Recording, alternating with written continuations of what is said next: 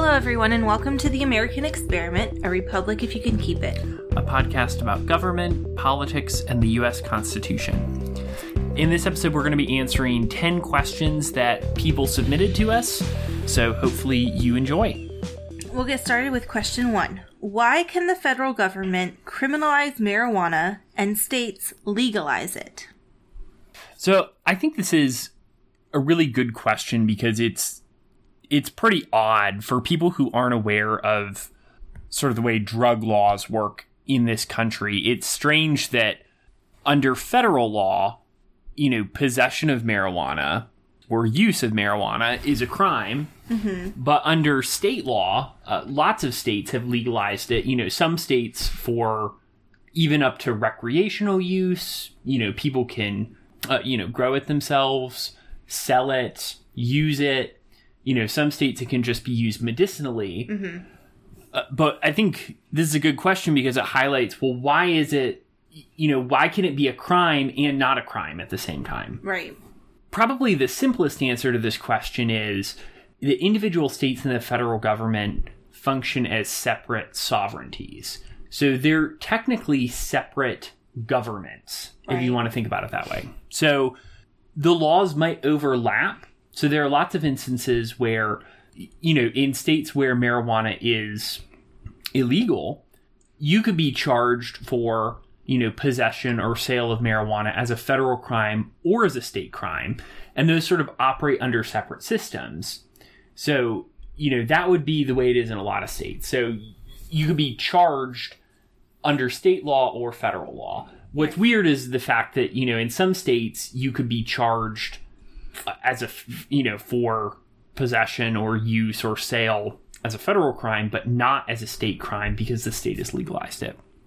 And that's just a weird function of how our system works is that you can be charged under either system. And so i think something a lot of people don't realize is a lot of crimes that people do commit there is prosecutorial discretion to determine whether that crime should be charged as a federal crime or a state crime. So take something a little flashier like kidnapping if you kidnap someone you could be charged for kidnapping as a state crime by the state, you know, by the state prosecutor, or you could be charged by the federal prosecutor, or you could be charged by both because it's technically it's different systems that are working. Now, Yeah. usually they're not going to waste the time to prosecute you under both, Right. but they can.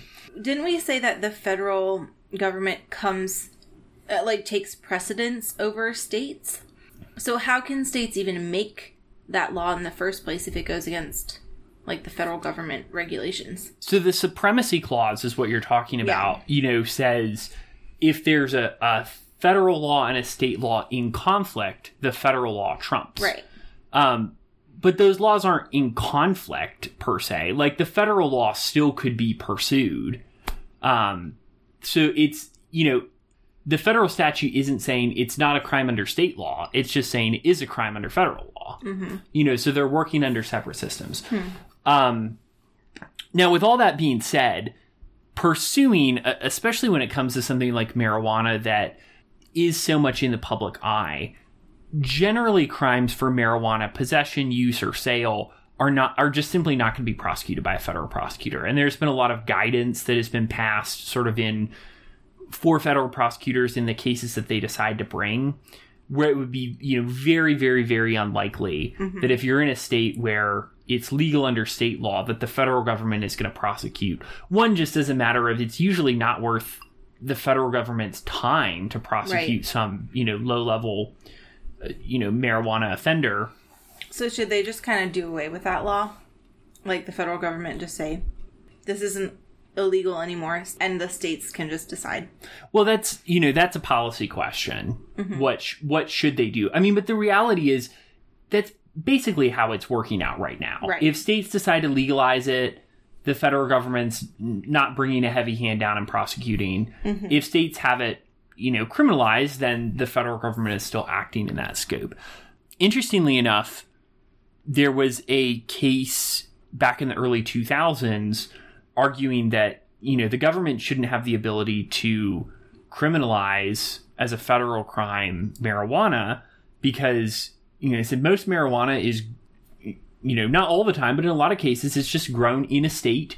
It's sold to people in the state. Why should the federal government be involved in that at all? Um, but in that case, the Supreme Court basically said any any sale or use of marijuana impacts interstate commerce in the aggregate, and so you know it, it can be um, treated as a federal crime. So you know the the federal government clearly has constitutional authority under the Supreme Court's precedent to criminalize marijuana and to prosecute those crimes, but generally as a matter of discretion, they don't in a state where it's legalized.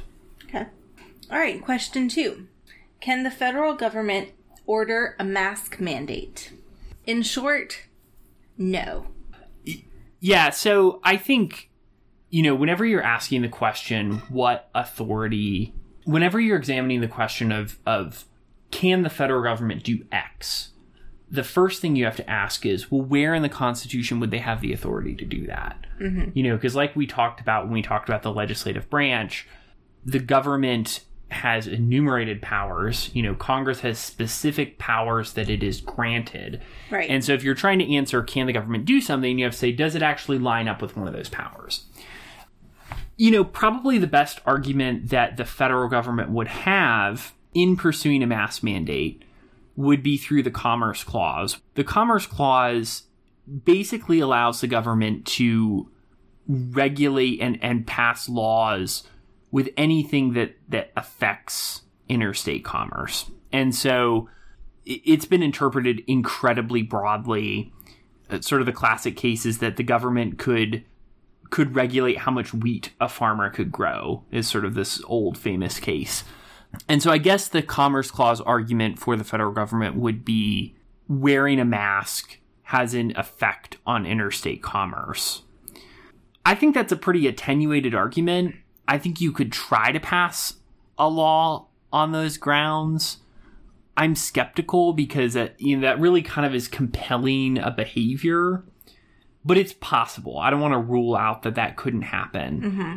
my guess is the most likely way that the the federal government could, you know if if it wanted to impose a mask mandate is that it would just condition receipt of federal funds on states requiring a mask mandate. Mm-hmm. You know, so the federal government gives massive amounts of money to the states, you know, for infrastructure and for schools and you know for all sorts of things that sort of power how the states work. So my guess is if the federal government wanted to accomplish a mask mandate, they would do it essentially by conditioning it on funding. Like they would be like, if you guys don't order a mask mandate, we're gonna tax you. No, it's not. It's not taxing. They're not taxing the states. It would be withholding funds. Oh, so it would be like, yeah, we're not gonna, you know, we give you X amount of money for education. uh huh. We're not gonna give you that money unless you impose a mask mandate. Mm-hmm. Even that, you know, I could certainly see issues with. Like that. That would be a pretty, you know, could be a pretty politicized move, especially depending on what you're conditioning the receipt of funding on. Um, you know, so that Mm-hmm. But might be wouldn't be unpopular, but it would be it would be it would be possible to do. Yeah, Um, and the issue there isn't that Congress would be passing a law though saying you must wear masks. It would be basically trying to just manipulate the system. right, uh, and the federal government does this quite a bit. I mean, they condition the receipt of funds upon sort of specific performance of, of certain actions by states. Right. So those are those are two possibilities. I think the other thing to to note though is any sort of enforcement of a national mask mandate would require state and local participation. And so mm-hmm.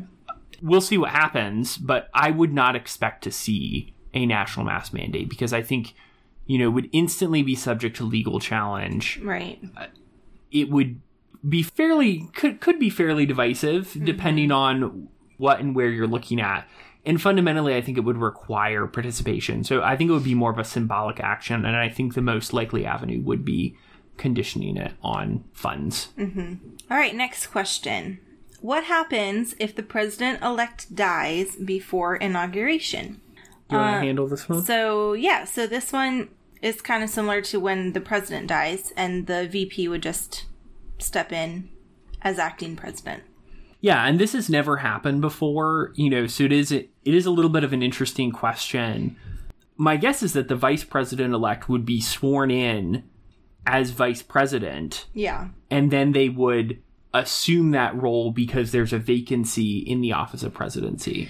And then would they choose their own VP or would the um who would become vice president then? Yeah, that's a great question. So the way it works is that there's a required congressional approval for whoever the president would pick. So I can't remember. Okay. I think maybe it's a two thirds vote, So they would choose someone and then people would vote on it. It- but it, it's a congressional vote. So it's not like a it's not like a general election. No, by people I meant Congress. Yeah. um, for most of American history, I want to say this changed. I'm thinking with the 25th Amendment, but it, it changed in the 1940s. So before that, if the president died and the vice president ascended to the presidency, they didn't, there was no vice president. That role just stayed vacant. And so the line of succession would have passed down, you know, to the Speaker of the House, but there was sort of no stopgap person. Um, and so that was changed. So that's just an interesting, you know, people just, they just did Yeah. without a vice president if, you know, if, if they had to ascend to the role of the presidency. All right, question 4. Could Joe Biden have picked Barack Obama to be his VP? So, essentially no, because Obama had already served 8 years or 2 terms as president. There's a um is it an amendment that um talks about the vice president and the number of terms that they can serve and um so basically no Yeah. Yeah. it's because of the constitution like it, it wouldn't be constitutional for him to to serve as vp since he's already served a full term as president Yeah. So the 22nd Amendment says, provides a term limit on the office of presidency. Yeah. You know, so it says you can do eight years. Um, you can be elected. It says elected. So Mm-hmm. that doesn't quite, you know, elected to the office of president yeah no more than twice. And then it says, you know, well, if you're VP Right. and you serve less than two years, you can still get two full terms. But if Mm-hmm. you're more than two years and you ascend to the presidency, then you only get one term. Um, you know, so just on the text of the 22nd Amendment, it seems like, well, that might be possible because you wouldn't be a vice president ascending to the presidency isn't elected to the office of president. right But if you go back to the 12th Amendment, um, the 12th Amendment basically says, uh, right at the end, any restriction on the president also applies to the vice president. So, you know, I think what they're getting at there is you can't, when the 12th Amendment was ratified, was you can't have a VP who's under 35. Mm-hmm. The VP has to be a natural born citizen. You know, the requirements that the Constitution has on the presidency mm-hmm. the vice president also has to m- meet those requirements. Right. So then, if you read that in concert with the 22nd Amendment, you would say, well, no, you couldn't have a vice president who couldn't ascend to the office of the presidency because they've already Right. served, you know, too Right. much time. Mm-hmm. all right question number five can congress pass a law limiting the supreme court of the united states justices to 18 year terms so can they say you guys can only serve for 18 years What do you think? I'm guessing no, because isn't it already in the Constitution? It would have to be an amendment. Right. That's right. So you could amend the Constitution to say justices can only serve for 18 years, but it's already laid out in the Constitution. So you couldn't pass a law. It would have to be an amendment. Right. I, I think we talked about this a little bit in our Supreme Court episode, but you know, the Constitution says justices, you know, they're appointed for life and they can't be removed, basically, unless there's some sort of misconduct. I think it says except in cases of bad behavior or something like that. Or I think it says they hold their term in good behavior. Um, so they would have to be impeached and removed. In other words, you couldn't just say, you've served this amount of time, now you're done. Yeah. As a const, you know, as a congressional action. But you could amend the Constitution to do that. Um, but it is interesting, as we noted in our episode, there's nothing in the Constitution that sets the size of the court. It just says once you're on the court, you can't get kicked off. Um, So they could pass a law saying we're going to make the Supreme Court have 15 justices on Yep. it. yep. Okay. Or a hundred or Yeah. you know whatever they whatever they wanted to do congress could do that mm-hmm. but once you appoint them you couldn't get rid of them Right. un- until so when lincoln was president they actually expanded the court to 10 justices by congressional action and then they ended up bumping it back down to nine and so mm. they just had to wait for the extra justice to die off and then they just mm-hmm. didn't appoint anyone hmm. Okay. Next question. What happens when an originalist justice or a living constitutionalist has to grapple with an opinion from someone of the other judicial philosophy? So if you're an originalist and there's an opinion from a living constitutionalist or vice versa, mm-hmm. what do you do? I think this highlights a lot of the tension that you see on the Supreme Court because in modern memory, there have always been nine justices, but the composition of who's on the court is always changing, right? Which is why it's such a big deal when, you know, when people talk about, well, what's the, you know, is there a conservative majority? Is there a liberal majority? You know, what is this block of justices on the court doing? But even though that changes, um, you know, even though you might have more justices in a certain ideological camp, there still are lots of opinions that were given by the court that predate those justices. And so, I, you know, this question is getting at what do you do with those? Mm-hmm. And I think this is such a good question because I don't know what most people assume, but I think it could be logical to think, well, they just say, you know, well, it's whatever we say it is now, mm. right? That that you would say, well, you know, fifty years ago, those justices saw things differently, but we think they were wrong. Boom, you know, case over. And while that does happen, it's pretty rare. Mm-hmm. And the reason for that is a, a legal doctrine called stare decisis. Which means already decided. Yeah, already decided.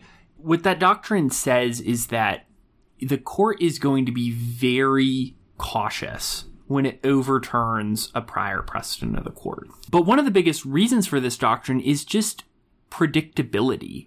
Like when people are going into court, it matters a lot that they know sort of what the law is and what the rules are, which is why we look at past opinions of the court and we say, well, that's how the court ruled in the past. That's how they're going to rule in the future. Mm-hmm. And that's how judges that are, you know, on a court below the Supreme Court, you know, they can take some confidence in that. Well, we're following what they upheld before. So that's what it's going to be in the future. Right. You know, it helps litigants to know I should bring this case or I shouldn't bring this case based on what's happened in the past. Um, so there are sort of a lot of core institutional reasons why you would not just overturn things whenever you think it was wrong. But stare decisis doesn't mean that you never overturn things. And so there are a bunch of factors that the court sort of looks at, and there's no exhaustive list. Um, but they look at things like, uh, you know, really obviously like, do we think they were actually right?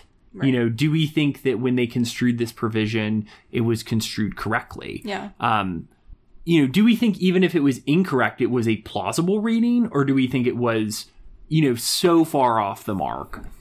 Um, they look at things like, well, has it been workable? Like, has it led to a lot of problems? Or do we think, like, this is wrong, but it's not really hurting anyone? Uh, so sometimes this will happen, like, here's a precedent from 80 years ago, but they'll say, like, we don't really see any anything bad that's come of it in the meantime or you know maybe there are three cases in 80 years why change it so that's another consideration you know you're looking at what's going to happen what the court frequently calls reliance interest like are people relying on a case like this having you know being decided this way mm-hmm. if we change it are there going to be massive consequences because the legal system has really formed itself around this so, so those are some of the factors that a court would look at in deciding if they should overturn a precedent. But there's no magic balancing act. You know, it does really depend on the individual justices whether they would think that a specific decision should be overturned. But I think the key point of this is is that very often justices will affirm an opinion that that they do think is wrong because they think there's just enough on balance with precedent um, you know that an opinion should be kept around. And if you study the supreme court much at all you'll see people doing this all the time. You know you'll see people like justice scalia affirming doctrines that you know he thinks are wrong but because stare decisis weighs so heavily in favor of keeping that precedent around. Yeah. Question seven. Nebraska has a unicameral legislature. Do any other states have structures different than the federal model? So, unicameral legislature, Meaning one house. one house. Nebraska is the only one with a, a unicameral legislature. But a lot of states have a divided executive branch. So, in the United States, the president is the head of the executive branch, and the, the president appoints a bunch of officers that serve under the president. And it's a bit simplistic to say those people are the president's agents. But, you know, basically, like the president appoints a secretary of the treasury and an attorney general and a secretary of state, and the president can fire those people if he wants to. You know, they're, they're, to put it really simply, they're the president's employees. Don't take that to court. Um, but in states, there is some difference here because a lot of officers are they're specifically elected, and so there are divided executive branches. So there doesn't have to be that agreement that there is at the federal level. So, for instance, for a lot of states, the Secretary of State is an elected position. The Attorney General is an elected position. And so the executive functions of the state are actually vested in different executive officials. And so that does create some conflict. You could have an attorney general who is a Democrat and a governor who's a Republican. You know, and the attorney general might be prosecuting things in court that the governor strongly disagrees with, um, which can happen in the federal government. But you know, there's there's more unity of command in that structure. So that's one example uh, that comes to mind of of how a lot of state models are different from the federal model. But I'm sure there are other examples as well. Okay. Nebraska and Maine divide their electoral votes. What are the pros and cons of other states adopting this model? so when we're talking about dividing electoral votes, um, the way it works in most states with the electoral college is that whoever wins the majority of the popular vote in that state wins all of the electoral votes. Right. Um, the way it works in those states is that if you win, whoever wins the popular vote in a particular district of that state wins the electoral votes for that district. Mm-hmm. There would be massive changes if that was a system that was adopted nationwide. Mm-hmm. Because one thing that the Electoral College does is that it counts state electoral, the, the way that most states use the Electoral College, is that it counts state votes as a unified whole. Right. So all you have to do is win the state. You know, if you mm-hmm. have, you know, if there are 1 million votes and you have 500,001, you get all the electoral votes. Right. So splitting it up and saying, looking at more of a district by district comparison, most people don't win in all the districts. Right. You know, and so there would be a lot more division of those electoral votes. You could argue that people would care more because they would say, well, maybe we can win this particular district. Mm-hmm, mm-hmm. I feel like it'd be harder to determine. Like, I feel like you'd have a lot more recounts, right? Like, because the margins would be closer with smaller numbers, I feel like. Does that make sense? Yeah, maybe. I mean, it just depends on like particular districts. I guess how close particular districts are. Yeah. But it, Um, it'd be like. that goes to districting too, which we'll talk about yeah. later. But um, but yeah, it certainly could. Hmm. I mean, I think the biggest practical effect is that the electoral college vote would not perfectly reflect the popular vote, but it would more closely Mm-hmm. reflect the popular vote. Mm. Um, Yeah. You know, and and it would be interesting.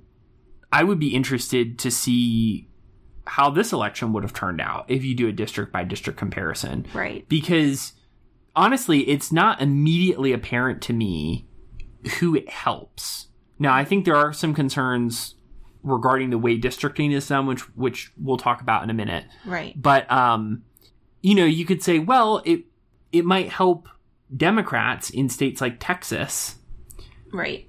but it would probably help Republicans in states like California. Mm-hmm. And so, you know, it does kind of cut both ways Right. it would be a very different way of of um, cutting the system. But so I think wherever you stand on the electoral college, versus the popular vote, I think would probably influence how people would largely feel about that. Yeah. So what would the state have to do? Like they would to to do that with their electoral votes. Like how come Nebraska and Maine get to do that, but none of the other states do? That? Well, states, I mean, states get to decide. Like states get to pass these, you know, state their state election laws. So they would just have to pass a law, Yeah. and say that's how we're going to do it. Yep. Okay. All right, number nine. What constitutional amendment would you propose, if any? All right, why don't you go first because I've been talking for a really long time. Okay. I would propose an amendment to get rid of the age limits for offices. So it's like, you know, you have to be 35 to be president, you have to be 30 to be a senator, and 25 to be in the House. And I just feel like that's so arbitrary. So I would probably just say, you can be, you know, if you're old enough to vote, you're old enough to Serve. serve. Yeah. Yeah. What about you? Mm. Probably the in my opinion the biggest oversight. I'm not 100% sure on the the best fix of this, but would be problems with the way that elections are carried out and that districting is done. So probably my biggest proposed change would be designed to get at gerrymandering, uh, which is the process whereby the, the way it works in most states in the country is that when district lines are drawn for the House of Representatives, the people who get to draw those district lines are the state legislators. So not the not the legislature in Congress Right. in the federal Congress, but the state legislators get to draw the district lines, mm-hmm.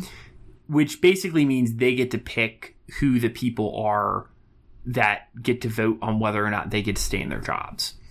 And we'll do a whole episode on gerrymandering, but at a base level, that obviously presents a conflict of interest, and someone with impure motives can pretty easily draw those lines in a way that would keep themselves and their own political party in power. Right. So I think some sort of provision that would place the districting power that would just put some constraints on it. I think there are a lot of ways you could do it. You could make the districting map subject to judicial review. You could delegate that power to an independent commission, you know, that's required to have members of both party and independent members. You know, you could Yeah. say those maps have to be approved by a bipartisan group. Um, but I think something that would make that process a little fairer and a little less political, Yeah. uh, because it really does let legislators draw lines to keep themselves in power far beyond when they would be if it were not otherwise. And just to illustrate that point, uh, sort of of how that works, if you think like you have 50% of the vote, you know, or you have f- 55% of the vote, you can sort of, if you're drawing the districts, you can spread out the people who are going to vote for your political party over those districts in a way that would let you win maybe eight districts, even though you only have 55% of the vote. And mm-hmm. your opponent would only win two because you sort of lump their people together in districts, you know, so they're winning those two districts by 80%, you know, and you're winning yours by 55%. And so just the way that you sort of package people can let you retain more legislative control. Okay, and then last question. What is the best feature of another country's constitution? So I've, I've tried really hard not to quibble with any questions. My slight caveat on this question is every country has, every country's constitutional needs are different depending on who's in the country, what sort of struggles they're facing. You know, so I don't think there is one constitution that would fit or work well for every country because every country has particular needs. Every country has particular problems that they're facing. Every country has particular interest groups. You know, so I, I think like the US Constitution, the concept of having a, a Senate and a House of Representatives to sort of balance states and individuals, that's not a concern that you have in every country Right. um, you know, just as one example. So, all that to say, I think whatever provisions you look to are going to be influenced by what problems you think that country has that need to be solved by a constitution or need to be helped by a constitution. Two, I think that would be really interesting for the United States. Um, one is the concept of having a divided executive branch between having a figurehead president and sort of a, a, substantive president, if you will. So, one person that would fill the role of head of state and yeah. one person that would fill the role of like chief administrator. It's my opinion that one of the problems we have with the American presidential system is that we kind of have two I don't want to say that they're inherently competing jobs, but they're kind of competing jobs, right? Like we want someone that can go in and be a great leader and administrator of a massive bureaucratic system. But we also want someone, you know, who can smile, wave, and kiss the babies. Like, you know, someone who's just likable and personable, and we feel like it, mm-hmm. it, speaks for us and represents our country well. You know, those sorts of functions. And frankly, I think a lot of the time those t- two like personality functions do not go together. Mm-hmm. So a lot of people who have those really great people skills and are really inspiring maybe don't have those technocratic skills that are required to sort of do the, the day-to-day running of government.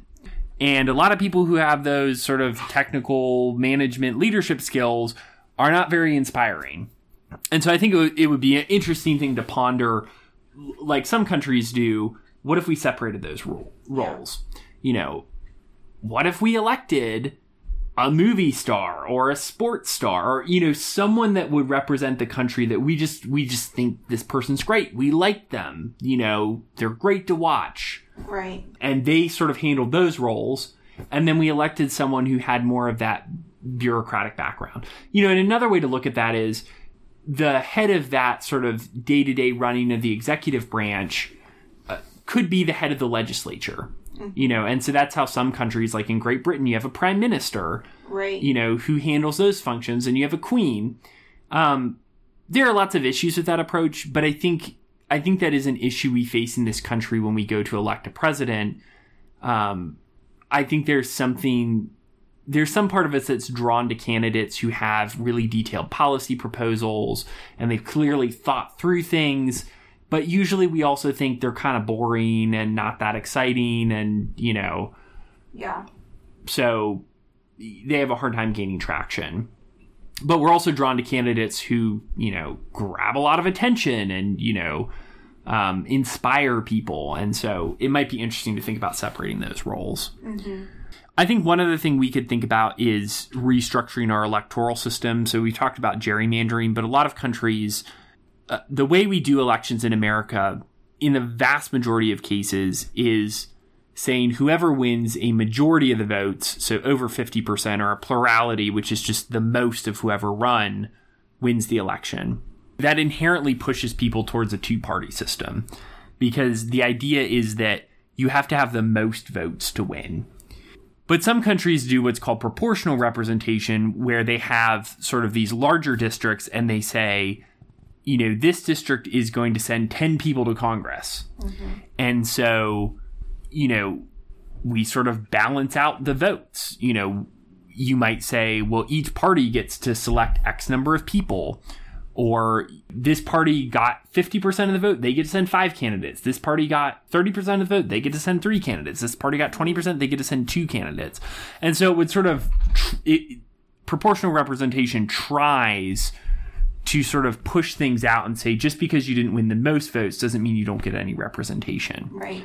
Now there are lots of problems with proportional representation. I'm not saying it would be a perfect fit for America, but I think it's a fascinating sort of function of how a lot of other governments do elections and it, it mm-hmm. it'd be something that would be interesting to think about how it would play out in America.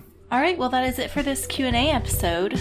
We will be back with season 2 do you want to tell us about season two, babe? Yeah, so season two, we're going to be looking at the legislative branch.